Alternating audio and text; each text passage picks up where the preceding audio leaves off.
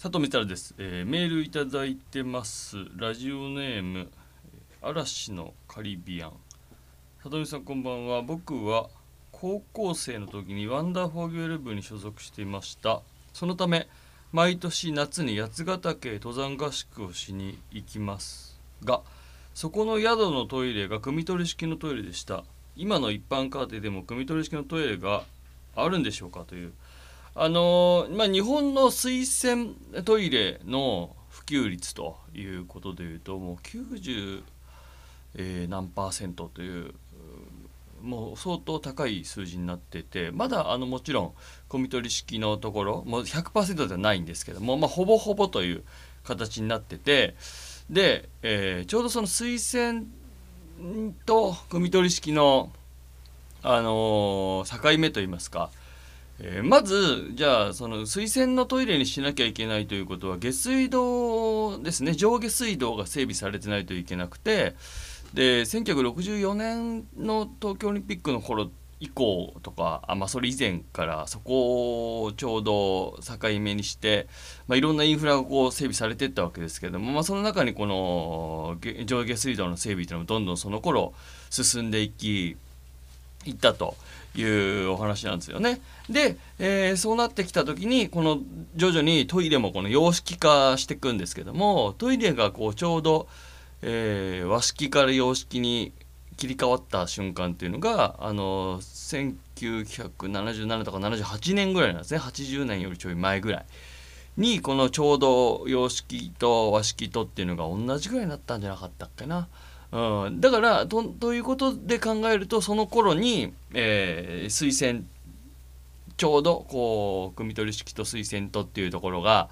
まあ、えー、境目になってこの推薦がちょっと増えていったあたりだったように記憶してます。だから今から、まあ、僕がちょうど生まれたのが78年の2月なんでまあその頃になるんだなと思うんですけども。で1980年に TOTO のウォシュレット温水洗浄便座ウォシュレットが発売に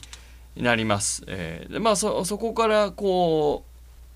う80年以降はこう急加速的にどんどん水洗のお宅も増えていき洋式のトイレが普及していくということでで1990年90何年だったっけな、えー、和式用の水洗浄便座っていうのが発売になってで的がこう当てづらいということとあとはその推薦様式化というのが進んで、まあ、発売休止になっていくわけですけども、まあ、そういった意味ではこの時代背景的には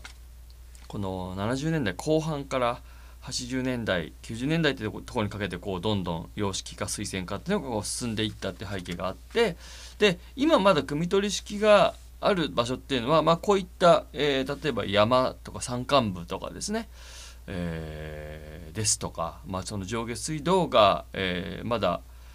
こう届いてないようなところですとかに関して言うとまだまだ、えー、汲み取り式のトイレっていうのが存在をするということになりますね。で僕が生まれた当時、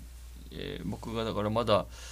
小さい時の記憶で小学校に入る前ぐらいかな近所でまだ汲み取り式のお宅とかまだまだ全然ありましたからね。うんだから当時で言うと僕が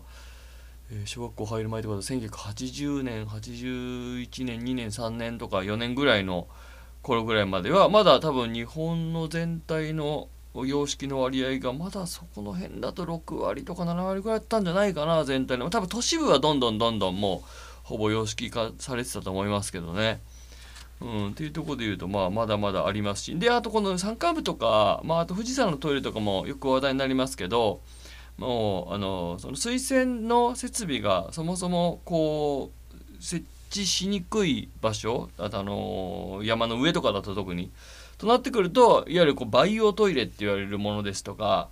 こうちょっとまたシステム的にその山ならではのこのトイレ設備っていうのが